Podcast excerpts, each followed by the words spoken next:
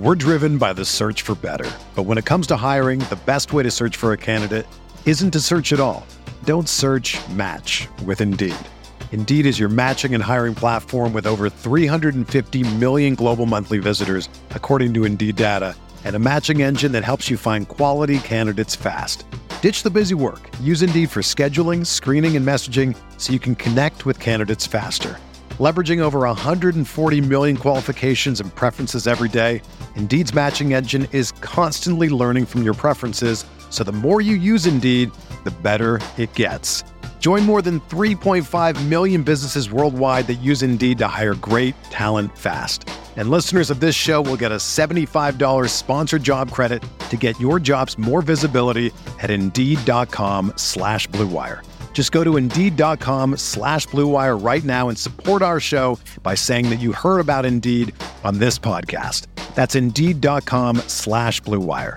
Terms and conditions apply. Need to hire? You need Indeed.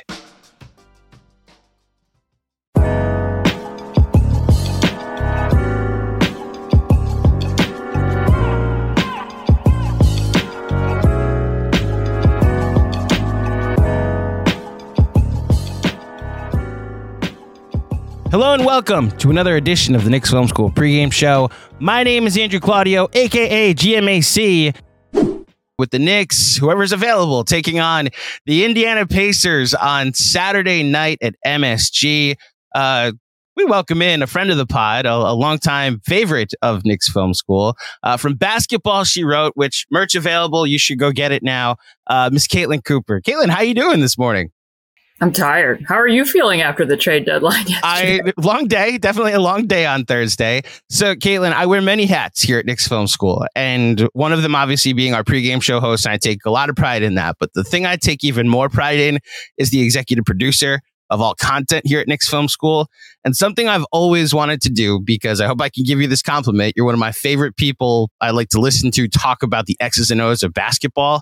Well, right up there with you is my good friend Benjy Ritholtz. And I've always wanted to hear the both of you talk about the game, even if it's just like about both of our teams, the Knicks and the Pacers, or just basketball in general.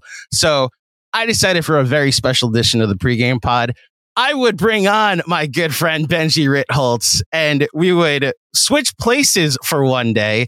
Benjy, how are you today, my friend? Hello. This was very dramatic. I enjoyed that. A little pop in late in the pod. How are you? How's everybody doing? Caitlin, it's a pleasure to be here. How are you doing? I appreciated the special effects. right? I'm, I'm now more awake than I was five seconds ago just from that. I, I think I just got a, a notification from Mr. Christopher Nolan. He's going to be bringing me on for his next project for both direction and visual effects consulting. So, in the spirit of me going full producer mode, I'm going to go behind the scenes and give the floor over to Benjy. The show is yours, guys. All right. Well, I guess Andrew already introed but it's truly, truly an honor and a pleasure to be here with you, Caitlin. I will tell you that I try to be humble. I think I consider myself in the know of basketball on basketball Twitter. I, I there are ver- there are a few accounts that I consistently turn to to learn something, including different ways. It, it's it's the creativity with which you look at the game. It's like the different voice you provide. So I want to tell you that. So, and that's why it's uh, very much an honor for me to be on with you because you teach me. So thank you for being here. And, and, and I'm really looking forward to, to diving in. So let's do it. I don't know if you had a chance to like publicly speak about the, tra- I assume you have with your, on your Patreon, et cetera, about the trade that happened, but maybe this is one of your first opportunities to kind of break down what the Pacers have done. And I'm fascinated to hear your perspective on this because I know from your account that you are a Buddy Hield defender even though I think he gets, he's one of the guys, you know, there's always someone in every fan base that gets ripped on undeservedly. To me, as, as a fan who has, my team has competed against the Pacers, I will tell you I'm terrified of Buddy Hield. When I watched this offense, the Indiana offense, and how obviously the speed with which they play, but the the tremendous amount of options they have on any play and and what Buddy Hield meant to those options, the danger with which the danger that he constantly is on the floor on any play, especially in transition where you have to find him and that opens up so much for the Pacers when they're moving so quickly. And I know you've defended him. and they've replaced him to some extent with Doug, Doug McDermott. Doug McDermott, right? So I, I there, there's still some movement shooting on the roster, but I don't think that's quite the level of Buddy, who is one of the best of the last decade um, by any metric. So, like looking at this, what does this mean to like this explosive Pacers offense? This this this swap, and like where do you see it going from here? Yeah, but I think mainly a lot of it had to do with the fact that they were pretty far apart in extension negotiation talks. And if you think that he's going to walk in the summer, they didn't want him to walk and they get nothing in return. So obviously they recruit some draft capital. And as you said, I agree with you.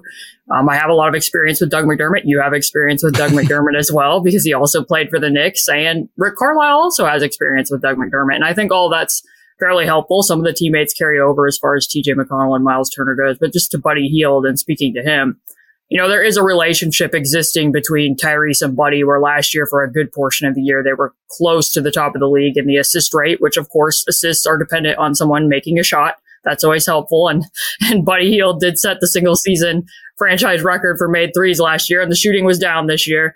But I like what you brought up because I think that that's what I always have to try to counter with when people bring up the fact that Buddy's shooting has been down, and especially over these last several games where he was in a bit of a slump, is that even when he isn't doing something, he's still doing something because he commands so much gravity with everything that he does. Like if Knicks fans watched the most recent game between the two teams, they saw some of the good and some of the bad of Buddy, but you know, it's a basic stack screen action. Buddy setting the stack screen.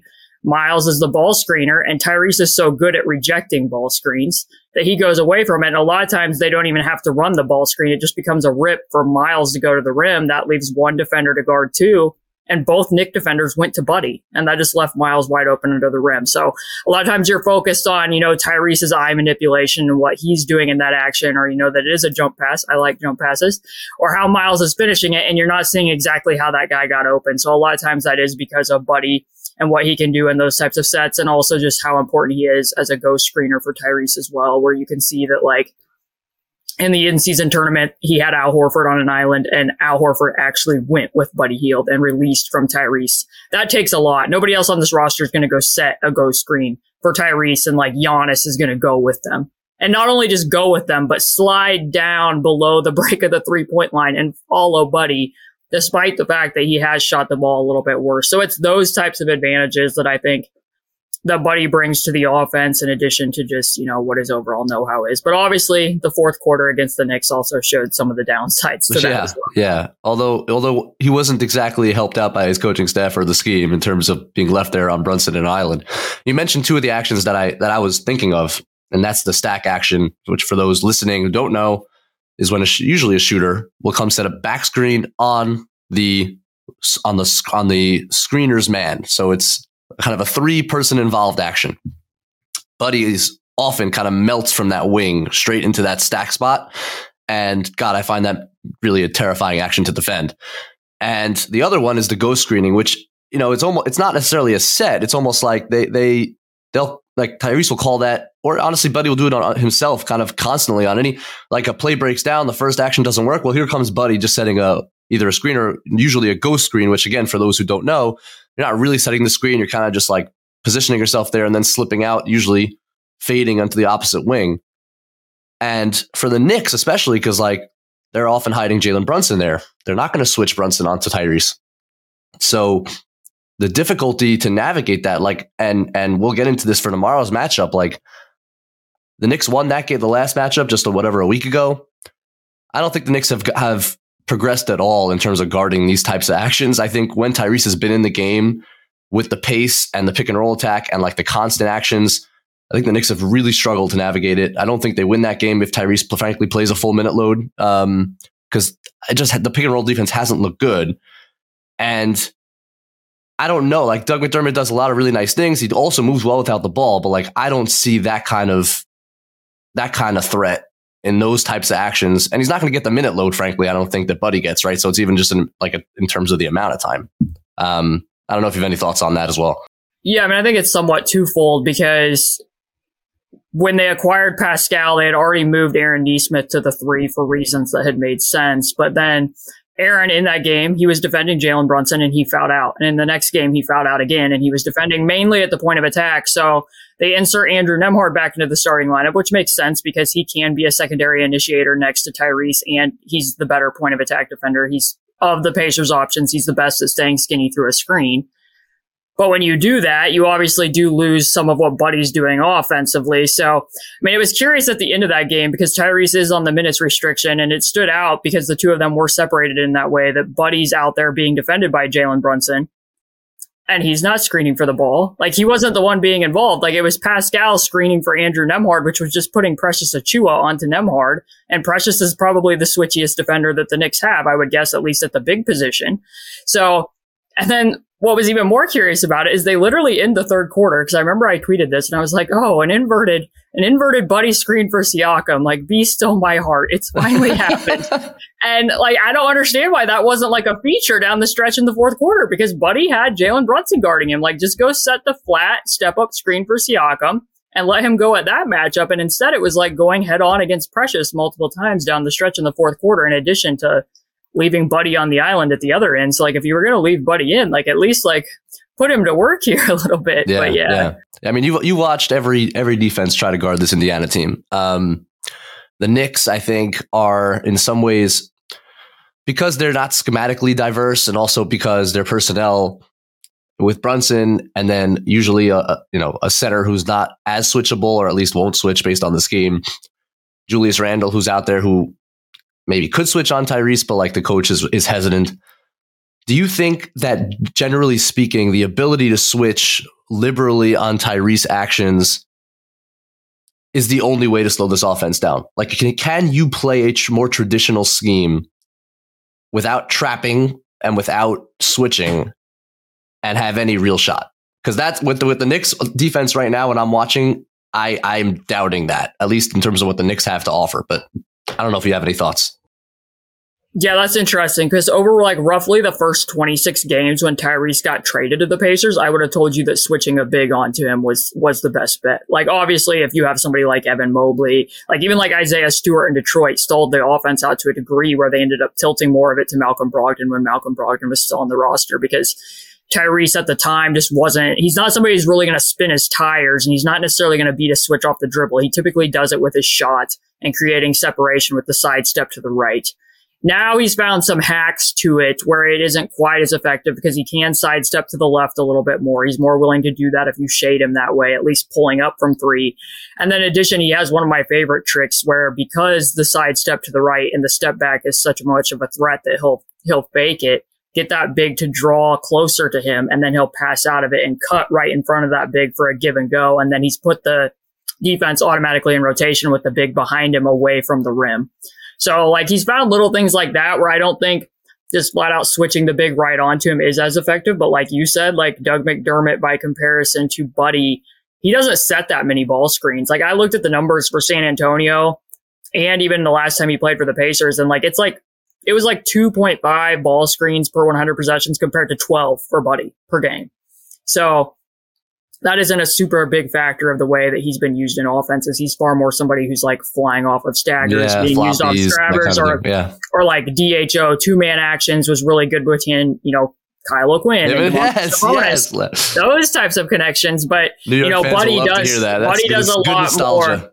Buddy does a lot more as like a stack screener and as, as a ball screener for Tyrese. So that option, we'll see how it goes. But as far as like traditional coverage, a game last year against the Knicks when Quentin Grimes, who no longer plays for the New York uh, Knicks, was yes. available, and Mitchell Robinson was there, and they played him in drop. Like Quinn was one of the few people that I've seen who's been able to, if Tyrese rejected a screen, he still beat him to the spot two or three times in that matchup, and that's really why I think that Tyrese started going at Randle late in the Wally Szczerbiak game because that coverage was good enough that he was like, "Hey, we got to get somebody else involved." So then it ended up being Julius out on a switch, but other than that, the best traditional coverage that I've seen, which obviously Boston mixes up and does a lot of different stuff in a game, is that Derrick White weaked him. Like Boston will weak him from the start of a game and force him to go left. And that kind of reoriented what the Pacers want to do offensively. So typically they set most of the screens for him to attack downhill going to his right. But the second time they played Boston, they're like, Hey, we're going to set these for him to go to his left. So at least he can still access the screen. And while he can't stop and pop going to his left, because he is pretty floater dependent, when you weak him, you're still getting that dominant hand contest when he goes up into his floater. So it affects him a little bit more. Like if you can weak the screen, even if your bigs in drop, you'll be more effective than if you're just playing like traditional rear view pursuit chase over the top. Oh, that'll be interesting. That'll be interesting to watch if the Knicks try to get to that at all. I was saying, you know, it's funny. It's almost the inverse of Luka, who they played last night, who only exclusively shoots off the dribble to his left. And I was saying, and he, and he hit like six of them last night or something, step back threes to his left. And I was saying, I think at some point you probably got, even though it seems counterintuitive, you got to get him going right and like live with the concept. Obviously, he can get downhill, he can make plays going right, but like he's killing you with this. There's no way to contest it. I don't know. Try to try to force him into the lane and, and make and, and and figure it out from there. Tyrese is, is a unique player. At most righties feel more comfortable going to their left. He's unique in that he has this strange form that allows him to be so effective shooting to his right when the Knicks generally try to kind of for, for, force guys left, Dante DiVincenzo's kind of a, a, victim of this. He'll like jump really early and basically just like roll out the red carpet into the lane. And so I, I worry a little bit if the Knicks go to that strategy, but it'll be interesting to monitor. And that's too because, like, you know, if somebody were to go, which weaking is different than ice, but when they yeah. do, like, Tyrese is already like going to try to reject the screen to he, begin with. So if you open your hips too early, that's just going to play into what he wants yeah, to do. Yeah, DiVincenzo got burned with rejects a few times in that game. Um, and if you let Tyrese reject, it's it's basically over. Um, you mentioned Siakam, and you know that this is a again when I'm viewing the game and like on from a Knicks perspective, it's almost it's jarring to watch Siakam isolate because this is the Pacers offense was so snappy, right? Action to action to action, screen to screen to screen. If something breaks down, send Buddy Hield to screen. Like it's it never stops. And all of a sudden you have this guy who does slow that down and interrupt it. Now maybe in a healthy way, and maybe they need some of that punch. But I'm curious if you felt that like the stalling of the offense at times when someone who's more ball dominant, more ISO heavy enters the fold, and how that's affected the flow and the offense in general. Yeah, I mean, for the first two seasons of Tyrese being here, if you count the 26 that he played after the trade deadline, like to listen to the coaching staff, they're always like, get to the next action. And the main way that they do that is like what we said. It's usually like Buddy or somebody setting a blur screen or what I would refer to as a reignition screen to get them to the other side of the floor and to get into whatever's next. Or sometimes it's like motioning for a big to come get the ball at the elbow and then they'll go into split or something like that. But in part, it's like which begets which. It's kind of sometimes like when you talk about Julius Randle in the playoffs, is the ball stopping because he's isolating or did the action around him stop so he isolated? It's kind of the chicken or the egg type of a question. So are the Pacers not isolating because they don't have isolation options? You know, like that's part of it, I think. And uh, like there's times where you could look at it where Tyrese is getting blitzed more, he's being face guarded, or like, you know, there's a game against Boston where I have a a screenshot of it on Twitter where Jrue Holiday's literally standing on the logo with Tyrese, and it looks like a box and one. Yeah. Like legit, it looks like a box and one if you just look at it, and it was not. They were just that comfortable playing four on four and being like, as long as we take you out of this, it's fine. And like when you have Siakam out there, like I compare him to like he has very staccato movements, very languid finishes, whereas the Pacers are far more lyrical and flow based. And he distinguish he fits in by distinguishing himself, I think, because like they were running a lot of plays for him. Like you could tell early on in the game that they played against Phoenix. I clipped it for a video that I made on Patreon that like they were running a sideline out of bounds play and Andrew Nembhard was having to tell him where to go because he didn't know and he still had 31 points in that game. Like just because organically, like but probably the top thing they like to do for him is like they call it C. It's just like a corner screen, somebody coming up out of the corner, setting a touch screen. And then if they don't get anything there, they'll reverse it to the big for delay and to like a pin down into a handoff for Chicago. Like that's basically that's a play that they run a lot of times every game. And now because Siakam's a lot of times the person setting the touchscreen, if he gets a switch, it's just an automatic post up right into that. Or if he's the ball handler, it's just a bully drive. Similar to what Jalen Brunson would do if he's bringing up the ball and he wants to go into a bully drive and tunnel to a spot. So I don't think it's too disruptive. It's not like they're running a bunch of like static post up plays. Like it's very different I just recently wrote an article comparing this because like when Sabonis was here for like the first 17 games of Rick Carlisle's tenure, his role was very whack.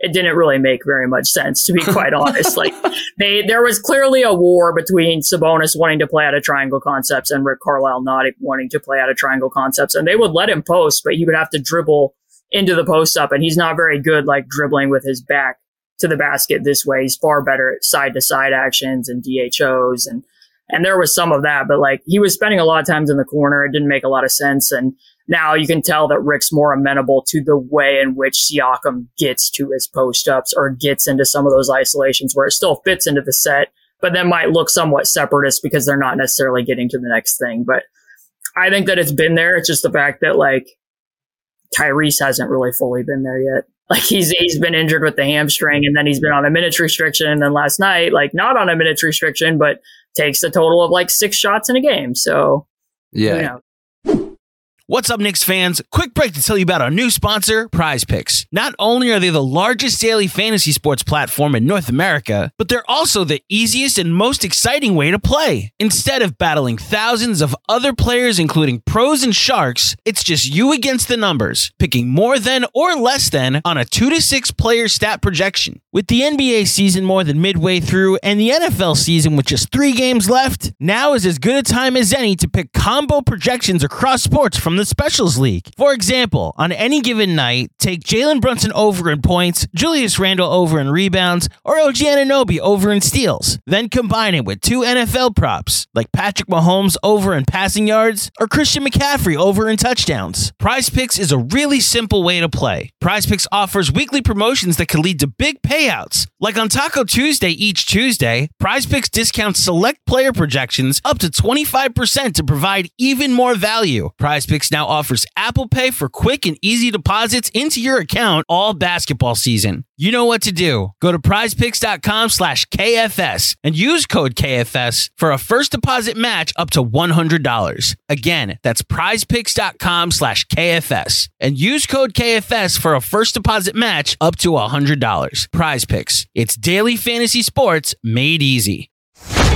in terms of their two man action, um, but I've gotten to watch, you know, it depends on the on the defending personnel, but because Siakam's a four for the most part, anyway, I know they've played him at the five or had him with other fours um, occasionally. You get a little bit into the issue of if there's a wing on Siakam, it's just a very switchable action. So how have the Pacers, if at all, kind of? I know again, I know the minutes have been limited with both of them, but how are the Pacers trying to navigate that issue, if at all? Uh, and how do you see that going in terms of trying to open up that two man action? You want your two best players involved in as many actions as you can. How, how, how do you navigate that issue? Sometimes, it, like it will be in transition where like a pet play that Nick Nurse has used for Siakam and that the Pacers have run in the past under Nate Bjorkgren, and now they're bringing back for Siakam now is just like a quick a quick flip or a quick pitch in transition. Hmm. Where if Tyrese is bringing it up, then it's not fully a ball screen. He's just tossing it behind him, and then you're getting the defense moving one way, and you get more of a head of steam into that so that if they were to switch it, it's with you already having motion headed downhill to get to his strong hand. So that's one way. Then another thing is he, like several teams are cross matching it because this is the other thing about Miles is that Miles very rarely gets defended by fives. So sometimes you're seeing more of like, oh, Porzingis is getting put on Siakam, and Embiid's getting put on Siakam, or whoever it is, and like that actually has. Excuse me. I'm just very used to traditional matchups because that's just how we play. So like, our yeah, like, will be guarding Miles Turner. I can guarantee it if he's playing anyway. Yeah, so like the one thing about Siakam that they haven't really had from anybody when they've been cross match like that is that he can keep a live dribble in the middle of the floor. So like, you know, they tried to do this when Jalen Smith was starting next to Miles, like Brook Lopez got put on Jalen and Jalen kind of gets stuck in mud. He's not as shifty, he's not as explosive, whereas Siakam can be like, oh, I'm going to snatch back against Joel Embiid, and then I'm still going to get around the edge of the defense with my left. And by the second half, Embiid's like, okay, I don't, I don't want any more of that. like, I'd rather just sag off and let Miles shoot, right, or like, right. and then Siakam was like, oh, if you're going to sag off and let Miles shoot, then I'm just going to drive right at you, draw that help, and kick it out to Miles. And if it's a good shooting night for Miles, then then that's fairly effective. But and he's had some of those against the Knicks. He mm. did hmm. have one where Dom ever. Thibodeau, Tom Thibodeau tried that that tact, and he ended up having a seven three pointer game or whatever it Remember was. Remember it but, well, yes. But yeah, so there there are a lot of crazy uh, lineup combinations. Like I mean, Boston even got to one where they had gone so small that Jrue Holiday was defending Miles at the five as a five, and he was setting screens. So strange stuff. Yeah, yeah, for sure. I mean. It's funny, you know, assessing. You look at the Pacers numbers, and it, it's it, it looks like I mean the, the percentages, the shooting percentages of the role players are outrageous. I mean they're really outrageous, and like it has to be attributed like all these guys having 40 not just 40 45% three-point shooting seasons. It can't just be like we we picked out these right you know like they're all having career years. These are all these aren't rookies. These are guys that have a track record of shooting the basketball. You have to attribute it to some extent to the system and like the shots they're getting obviously. From a and this will touch on Obi a little bit who I know we kind of haven't discussed because frankly he's he's been marginalized a bit obviously based on the personnel moves how do you assess the performances here from guys like Jalen Smith, Obi Toppin, even Nesmith, who's shooting one of the best, best, best percentages in the league? How do you assess the, the the the performances, understanding that there's some degree of like inflation, stat inflation, unless you don't feel that way. But I, am looking at the numbers and I'm I'm blown away by these percentages. How do you assess that, and how do you from a from kind of a future fit perspective, how do you how do you look at that? Yeah, I mean, I think you have to look at it guy by guy and see like, you know, what has changed necessarily for them in their roles. So like last year, Jalen started the year starting at the four.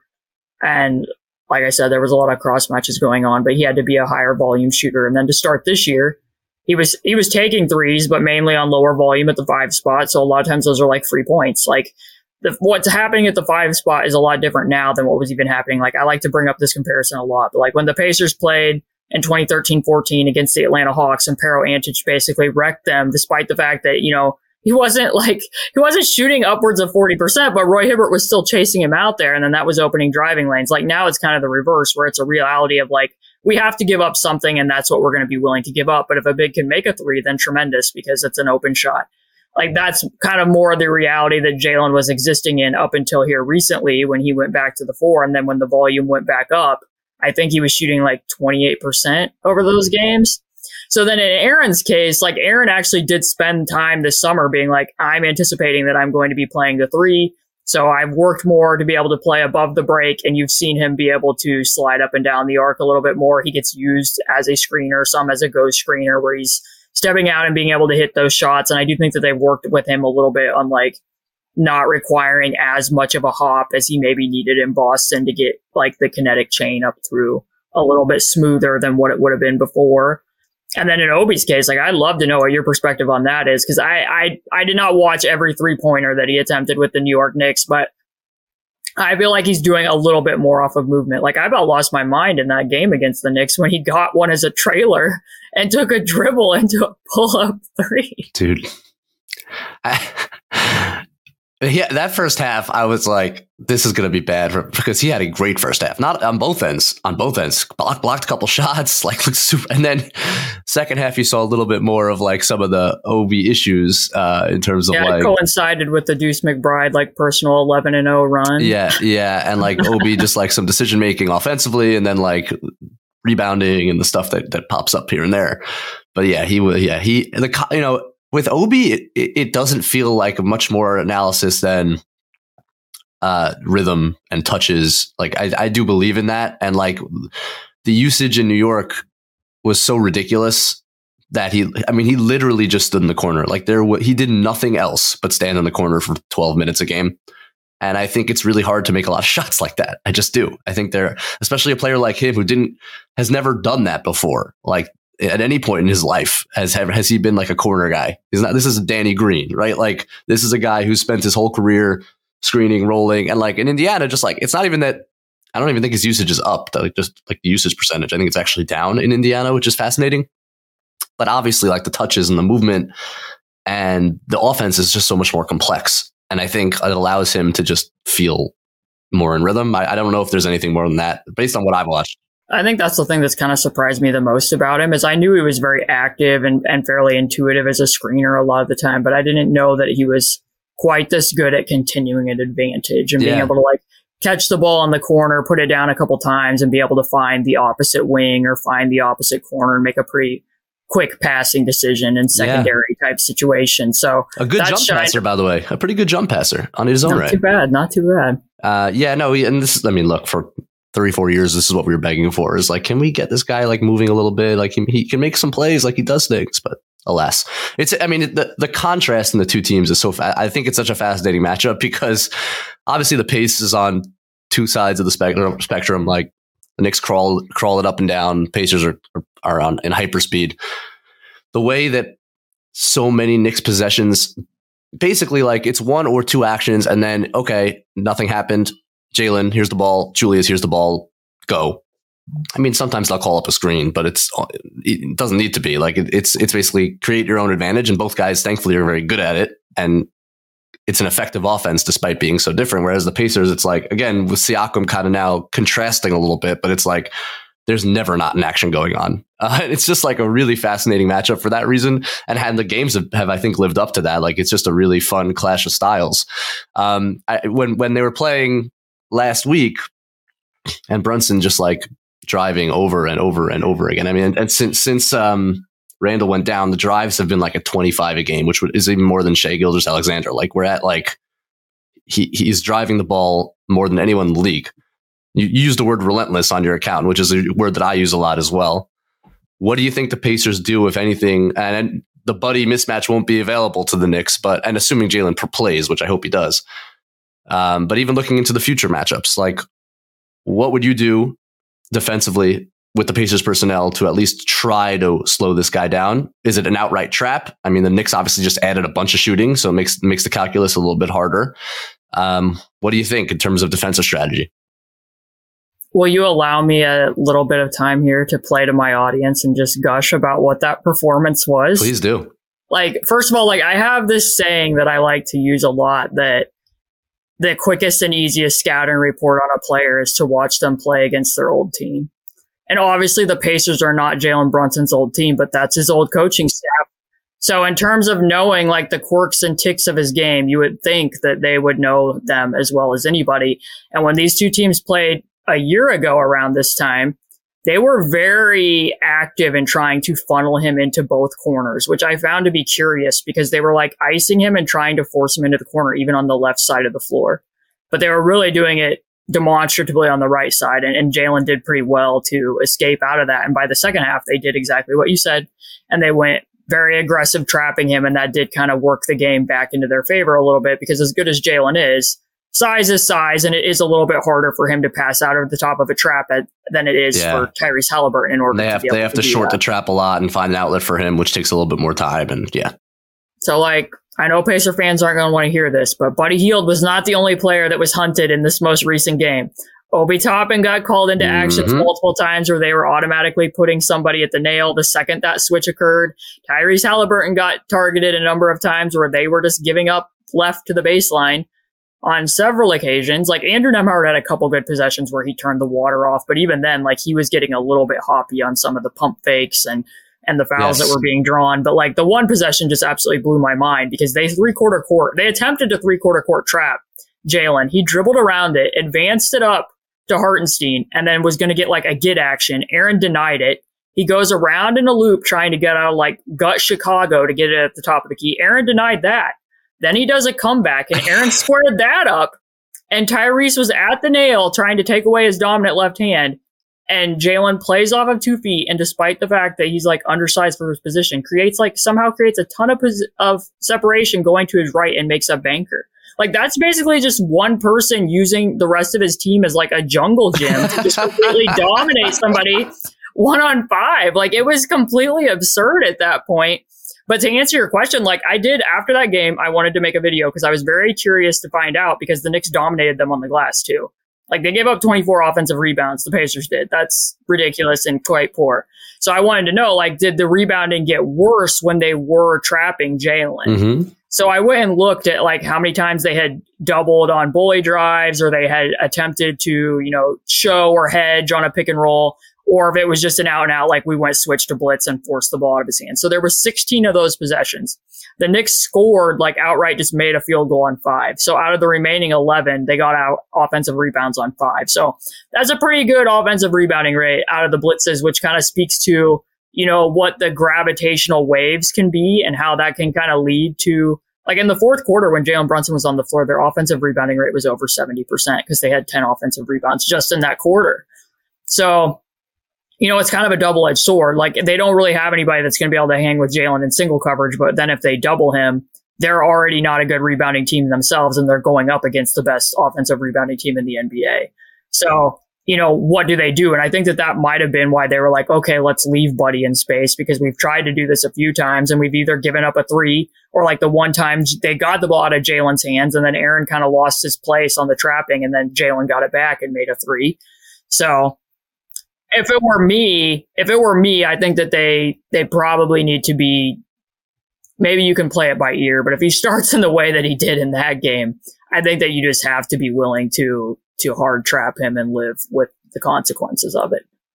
Yeah, I mean, through this, especially post Randle, I think one thing that people are really starting to appreciate is is is his. I mean, it's relentless, but it's it's his stamina. I mean, the guy on an offensive, like you mentioned, I mean, he gets denied. First of all, he brings up the ball, and he often gets three quarter, you know, full court pressed. Which to me, I'm like, hey guys, like, can Dante dribble up the court? And can we get Jalen like coming off a Chicago or something to start? Like, do we have to do this thing where he has to get yeah. pressured for three quarters so that we're starting the possession with 16? He's got to give it up and find a way to get it back. Now we're down to nine.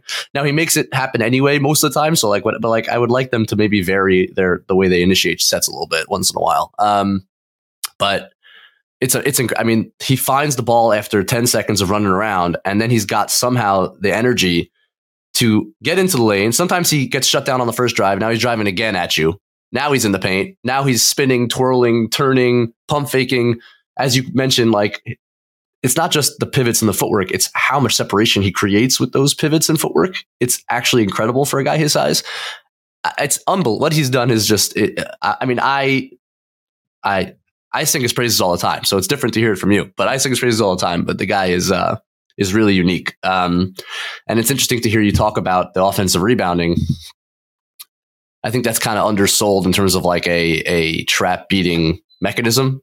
Like you lose when the defense kind of moves up the floor, and now you're left with Isaiah Hartenstein leaning on sometimes not even your center. Right? It's just like an almost automatic for the Knicks to get that offensive rebound, and how much that that can be a weapon for the Knicks. Um, but that's that's that's really fascinating. Julius Randle, I'm curious to hear your your perspective on this. Uh, you know, we spoke a little bit about how Siak- Siakam can be like a bit of a, a, a change of pace in terms of for for the Pacers, like more of a more of a static player.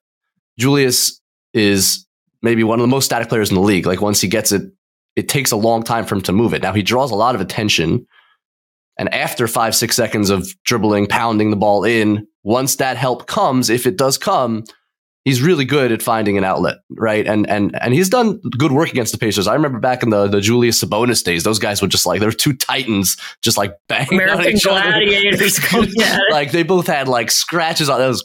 Those matchups were unbelievable. Um, like for two like fairly mediocre teams at the time, like it was kind of fun to watch those games. Um, can is do you do you think the Knicks have a higher ceiling at some point, replacing that with something more organic that fits next to Brunson? And this is kind of a big picture that thing that a lot of Knicks fans think about a lot. Like, where what is Julius's place on this roster? Now you've the roster's starting to make a whole lot of sense, especially with these moves. You have OG now as the as the all do it all defensive wing who can shoot space around Brunson. That makes a ton of sense. You brought in a more shooting Burks Bogdanovich. You obviously have the diving centers, the rim protection. Julius is kind of this like curveball in there. Like, where does he fit?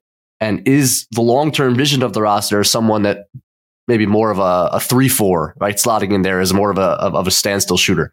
Curious to hear your thoughts on Julius. Is there something he has to do or can do to be a better fit? Do you think the second creation that he pre- that he provides is necessary for this roster?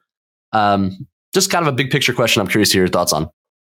You know, it's interesting. Something that I haven't really thought a lot about with isolations versus, you know, some of what the Pacers do. And Tyrese is such an anomaly. And to a certain degree, the Pacers were, especially early, because it was, I would like marvel at the fact that they could be playing at the speed that they were while also not being loose with the ball while amazing. playing at that breakneck speed the fact that he doesn't turn it over a lot doesn't really make sense. Like people will ask me, how are the Pacers not turning the ball over? And I'm like, I don't know. Cause it's not like, it's not like Tyrese doesn't make adventurous passes. He makes a lot of adventurous passes. Yeah. Yeah. And he can still go, you know, two or three games without having a turnover.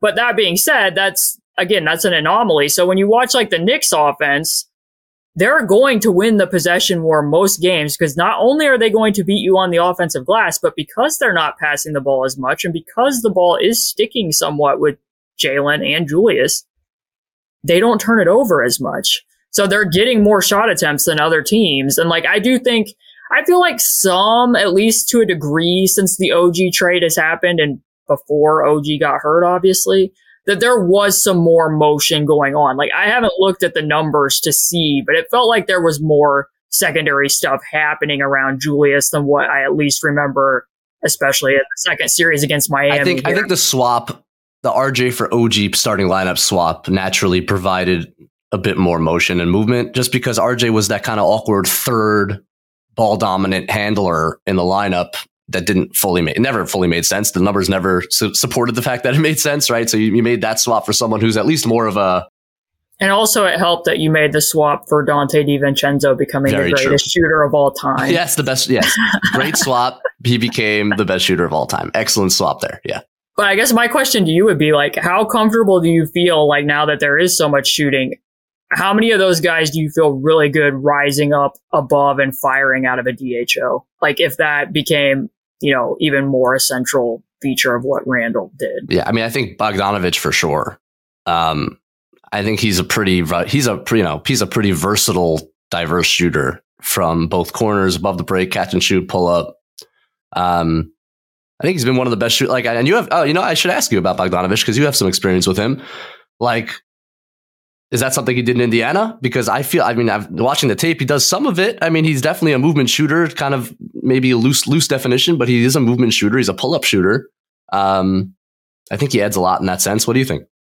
Yeah, I mean, he did some of that with Sabonis. His role changed a lot over that little time span that he was here because Victor Oladipo went down and he took on a lot of his usage and was still able to maintain some of the efficiency there. Like, I don't really want Bojan Bogdanovich necessarily. Like, when Nate McMillan was trying to play hero ball without a hero, I wasn't thrilled with no, it. No, no, no, But, but, but when, we have, when you we have do, other heroes. We're good there. Yeah. you can do other two man stuff with Bogey like you know bogey game three against the cleveland cavaliers give me more of that when you know victor's getting trapped and bogey can make shots from deep range that's quite helpful but i think i am in favor of handoff offense with bigs. I'm not opposed to having you know somebody at the four spot who you can filter touches through. I like having different ways to enter the offense and be able to go to different options. So I would certainly like to see it because this is going to be the best team, and at least in my opinion, the Julius Randle's played on with the Knicks. Like, I don't know. Like after the after, like I know that Tyrese didn't play in that fourth quarter, but that was just like tremendous effort by the Knicks to be able to win that and game. No, the, the yeah. was a week ago. They they they grind and they play. I mean, last night they have no players, and they're you know Luka had to play forty and, and be dominant to to to really whip, pull away in that game.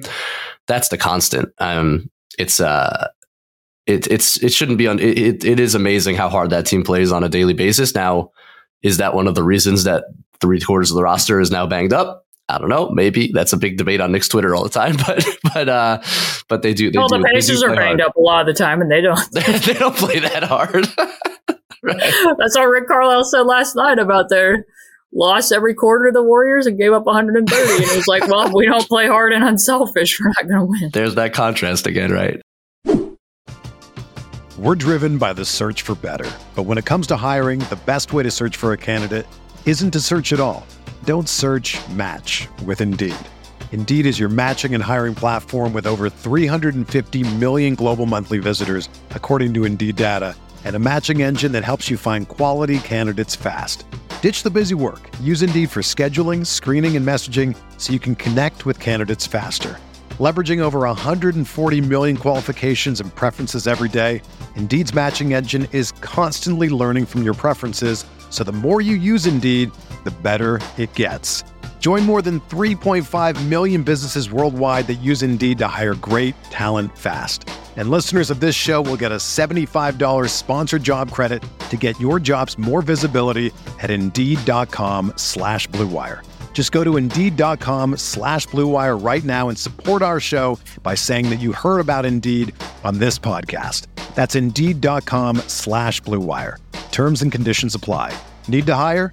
You need Indeed. All right, I'll close with this. This will be our, our last question, and it's uh, again a, kind of a big picture one. And uh, I know we didn't focus that much on tomorrow's game, but I don't even know who's going to be playing in that game. Mm-hmm. And the rosters are, have been so uh, both rosters have there's been such upheaval. It's like hard to even talk in the minute. Um, last big picture question is okay. So you have this this fascinating team that you're watching on a daily basis, analyzing. It's this explosive offensive team. The defense, they, they I think it's really cool that Carlisle just kind of experimented early in the season and is like, let's just not help and like let's play every pick and roll two on two and like let's see ha- what happens and like I don't know. To me, that's again like it has such an anti Thibs concept. Like probably the most anti Thibs concept that's ever existed is like not helping helping on pick and rolls and like loading up and it's like I can tell you it was maddening after a yeah, while. right. And, and so Carlisle and he adjusts and I, I just think it's I don't know. I'm I think that's cool from a coach to like they're at a stage still where they can try to figure stuff out and they're not like at like the point where they need to I don't know. They're, they're they're in an information gathering stage in some way. I think right early in Tyrese's career here and his superstardom. What's so you got Siakam in, you got some really interesting surrounding pieces. The shooting obviously is outrageous. Let's assume they're I don't know between five and eight seed this year. I think realistically, and you can tell me if you disagree. Like maybe they put up a first round fight if they find the right matchup, maybe could actually win a series, but like probably aren't going past the second round. What what is the roster building? What is the need going forward? What where do they need? I, I think it's to me, it's like a point of attack defender. Like they need somebody who can actually like cover someone one on one. But like, what else are you looking for from roster building perspective? And then from a strategic perspective, like what needs to happen for this team with this superstar and now an all star next to him to like really make a leap to like contending status? I mean, I know that everybody thinks that by simply putting Buddy on a plane to Philadelphia, that the defense is suddenly going to be healed. That's a good pun I, too. Yes, yes, exactly. But you know, I think that they're still going to have to figure out. And I wrote this a couple weeks ago because Boston was the first team that I had seen that had really targeted Tyrese from the very beginning of a game. Like typically, for whatever reason, during the regular season, it feels like probably not as much of a concept to you because Brunson and Randle do this a lot from the top, from the start of games in terms of isolating who they call into actions. But like a lot of times against Tyrese, it doesn't typically happen until the fourth. Yeah, quarter. even the Knicks though, like it's a lot of one five pick and roll until the second half when they're like, you know what, let's actually target Buddy Hield. That's like they, exactly. it, it, takes a lot of teams for whatever reason. It's like we, they go with their like kind of script in the first half, especially first quarter, and then like they slowly kind of devolve into matchup hunting later. I think. And Boston was very targeted in that not only were they just screening Tyrese into actions for like Jaylen Brown and Jayson Tatum, but also involving him in certain off ball actions that he wasn't really handling that well either. Targeting just like with chin cuts, with Porzingis operating as the trigger man and various things like that as well. Yeah. So in addition to what they were doing with weakening him, then you know they were draining his energy of what he was going to be able to do offensively with what they were having him do defensively. So I think finding ways that they're going to be able to protect him. And like right now, they are starting what theoretically is their best defensive lineup, although I've still seen some concerning trends here or there that have me, you know, raising my antenna a little bit. Like, is, is that going to continue? What's that going to be? And, you know, they're a team that the last two seasons they've played a fair amount of zone. And I kind of understand why they took that out because putting Tyrese at the top of it could sometimes be like paper mache a little bit. Like he tends to get overpowered by guys. But at the same time, there's times where I watch it. I'm like, okay, that doesn't necessarily need to be an attack mechanism, but could it be protective for him? Like when you watch the Miami Heat and you see them put Duncan Robinson in the bottom of the two sure. three zone. Yeah, yeah. Like, is that something you could consider? Or when you watch the Cleveland Cavaliers in the past and they go from having Evan Mobley at the top of a 3 2, and then on a post touch, they'll have him slide back into a 2 3. Now that you have Siakam, do you have flexibility to maybe toy around more with zone than what you would have had in the past because you can put, you know, Siakam and Aaron Nesmith and Andrew Nembhard potentially at the top. Those types of things, I think, like just finding small, tiny edges defensively where maybe it's not just so much of Tyrese getting targeted. And I think that's why the playoffs are going to matter, quite honestly, because the in season tournament was valuable to the Pacers for that because seeing, you know, the Lakers trapping Tyrese to that degree and seeing what was going on defensively made it clear to them that they needed to go trade for Pascal Siakam. So maybe yeah. they get into the playoffs and they see, you know, more areas of like, okay, well, that cropped up and that's what we need to do. Because I will close with this and bring this up to you because I think that we do talk, and I just did it a lot about like, oh, how are the Miami Heat going to protect Duncan Robinson or Tyler Herro when they're getting targeted or what are the Pacers going to do? But in the reverse of that, I don't necessarily think that we talk enough about the fact that the archetype of like who Andre Roberson was for the Oklahoma City Thunder barely exists anymore. Like you're basically talking about like Matisse Thybulle, to a lesser degree, Isaac Okoro, although Isaac has shot the ball better this year. And those guys are more so the ones who are being played off the floor in Yeah, the playoffs yeah. than the ones who are being hunted. Yeah. And that's kind of where the Buddy Hield thing goes full circle again, right? Because like if the Pacers aren't going to make a major leap defensively, do you have to be this team that leans into offense and having shot making at every single position so you can be the greatest offense of all time? And again, I get why they moved on because they were very far apart in contract negotiation extensions, but once the playoffs are over this year, I think they should have a clearer picture of can you trust Tyrese and he's just going to conjure magic if you surround him with all defensive players? Or is this a case where, hey, we're just probably going to have to lean into being, you know, like what the Sacramento Kings were a year ago, like all in on offense and hoping that that's where you can be. So I don't feel like I fully know the answer to that yet. And I'm excited to see the exaggerated coverages and what, how Tyrese handles it and how he handles being in a playoff series. I mean, I think that that too was big for Jalen Brunson before he even got to the Knicks. That series that he played against Utah with Luka out some of those games Yeah. was so revealing as to what he was going to be able to be capable of, and and obviously proved it at an even higher level with the Knicks last year. Yeah, I was thinking of you uh, during the recent Lakers Knicks game because they they saw the, the very same coverage. I mean, like like identical. Because again, the Knicks were very shorthanded. Brunson was the only offensive guy on the floor, and they are uniquely situated. The Lakers. They have a ton of length. They, I mean, it's like, and then if you if you get there, it's like Anthony Davis is waiting, and there's nobody better in that scenario in the league. I don't think than Anthony Davis. Like he erases your advantages by himself at the rim, which Mhm. means you have to now kick to your so-so shooters, and you're kicking to your so-so shooters.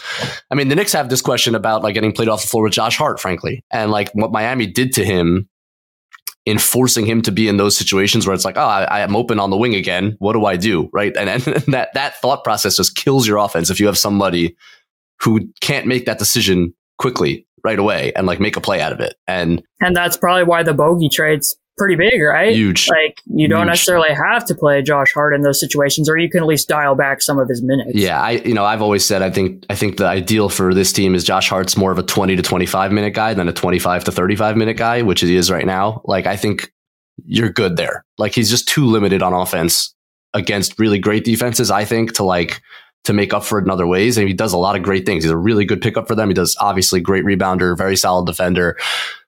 The, the offensive issues are too exaggerated in those scenarios where like I think yeah I think having Bogey even Burks um at least for this year, like I think that's going to help a lot in terms of limiting that issue. Um, I'm, I'm going to ask you one more question. I'm sorry I'm keeping you long, but uh, we, we got into this a little bit. So we- we're in this offensive explosion. There's very, it's very hard to stop anybody. What's the next defensive innovation to you that we see that actually, unless there is none, and it's just like rules based and like offensive sophistication based and, and talent based, like as the talent continues to evolve, is there is there something that somebody's doing? I know the Celtics are super creative defensively. Maybe it's just like doing a lot of different things and like mixing things up to an extent where offenses don't know what's coming. But like, is there something that hasn't been executed a lot or done or looked at that you see as kind of the next defensive horizon in the league? I think it's a little bit of a mixture of both, and that like when you have guys who can be quote unquote defensive playmakers, you can try and do more things. I mean, just like what we just said.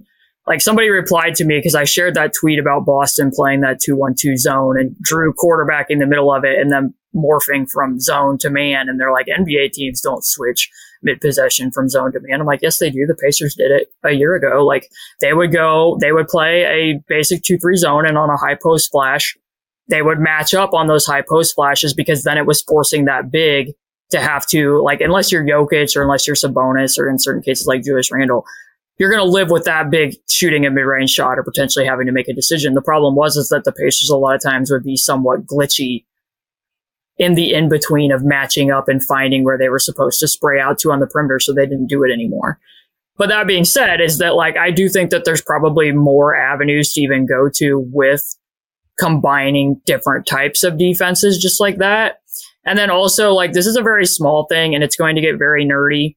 But one of my biggest pet peeves at the NBA level, and this isn't something that exists as much in the EuroLeague, is eliminating the term strong side and weak side and terming it more as taggers from the full side or the single side, and then determining what you can do to eliminate single side tags. So like just to create an image for people, like if Tyrese is dribbling off a pick from Miles Turner and Buddy Hield's guy goes and tags and Buddy Hield's shaking up to the wing, that is very hard to, to defend if you're sending the tagger from the single side and Buddy's on the back side of that. Like, I don't understand why so many teams do this. About the only coach that I've seen like just absolutely avoid that for a game was uh, Frank Vogel with the Lakers. I think the year that they won the title before it was in the bubble, they were playing the Dallas Mavericks and they would intentionally send the tag from the full side, even if that meant that like they were leaving, like even if they had to zone up there. So like I pointed this out last year too, because the Pacers would run like this chin set with Jordan Nwora where he was running middle pick and roll and TJ McConnell would go off the chin cut and locate in the strong side corner. That was the full side. But every defense that ran this play would help off of the shake cutter. And then Jordan Nwora would just make a pass and then the Pacers would get a wide open three out of it. Like, why wouldn't you be like, let's send the tag from TJ McConnell? Right. And then the, the, the downside being you might leave a two v one on the on the strong side in this scenario, right? Where like you have one guy covered, sure. you got to try to recover but even so, I, it, the weak side pass, at least for some guys, like for a Halliburton, for example, and we talked about like the Knicks playing traditional covers, like that weak side is open so often, and it's like. And I feel like so more in like today's NBA, like it's not. There's so many more guys who can make that one-handed whip pass yeah. to the opposite corner. Like it's not as big. It's funny. It might work. It might still work against advantage. the Knicks because Brunson. It's not just not his strength. Uh, once he's kind of in that painted area, it's like he's operating in that he's not looking outside of it. Um, and even then, there's other ways to avoid it. Like even if you don't, like if you're playing against that type of team and you're like, well, we don't feel comfortable doing the two versus one, or like what if one of them cuts and then our other guy can't get back out to the other shooter? Yeah. Like then you can choose from a menu of coverages, perhaps. Right. right. So like if you know that the it's it's based on the direction of the ball, then so like if it's going toward the single side, then you know we have people on the backside, and then maybe you blitz it because you know that you have numbers on the other side of the floor. If it's the reverse of that, then maybe you next it because you know, oh, we only have one person on the backside. So mm-hmm. we're just going to next here so that we don't even have to involve that tag. But then again, it goes back to what personnel do we have and do we have people that can process this? Because you'd have to be making the call from the low man rather than the big because the low man's going to know I'm on the full side right. of the court. And what if my guy runs the baseline? Then I'm going to need to be able to communicate to the big, hey, yeah. we can be in blitz or we can be, you know, in this. But and it certainly requires a very high level of communication because you're now there, there's an instinct to helping from the from the weak side, and like it's been ingrained in any ball player, basically, right? Like that's your help, but now you have to try to every possession re-navigate where everybody is on the floor, which takes which take, but not that it couldn't be done, but it does take it does take a very high level of communication. But that's fascinating. That's a great answer. Um, I just think it speaks to the level of like what we, what I was saying, like that archetype doesn't exist, is that there's so much shot making at every single yeah, position, it's, it's and not just standstill shot making. It's like a one dribble three shot making, step back shot making, pull up three shot making, like even what the Knicks are going to be enjoying here pretty shortly yeah. when everybody's actually available. And, and, depth and, and and and just like the length of shot. Like I like like DiVincenzo's freaking spacing to 29 and it's like you have to respect that. It's like there are a lot of guys like that. It's not I mean it's it it is it is crazy and I think you and I both like it's so fun to watch the Celtics because Mazzulla like is really creative in like what he's doing. He has the look, he has the personnel to be creative and mm-hmm. he can mm-hmm. cover a lot of ground and guys are really smart defenders and he can throw a lot of stuff at them and they can kind of digest it and, and implement it. But yeah, because there's other times where like you're watching a Nate Bjorkgren team and it's like, do we really need to try triangle and two with Brogdon shadowing Jokic? Is that a thing that actually needs to happen?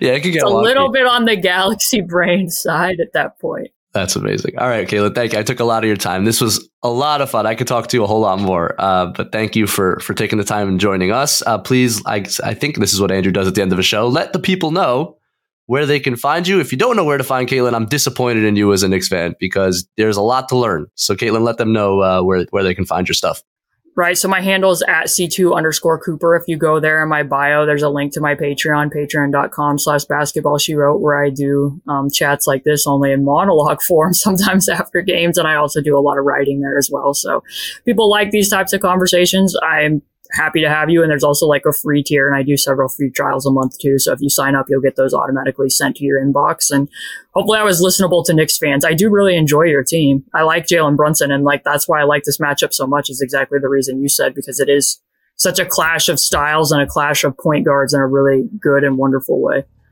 And then Wally Szczerbiak can stir the pot a little bit if, he, if things are getting a little too boring. Anyway, all right. Thank you, Caitlin. This was awesome. I uh, hope we do it again soon. This was a blast.